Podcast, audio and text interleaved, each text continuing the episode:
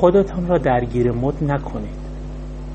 لذت بردن از مد یا خریدن لباس هایی که برایتان جذاب است هیچ ایرادی ندارد.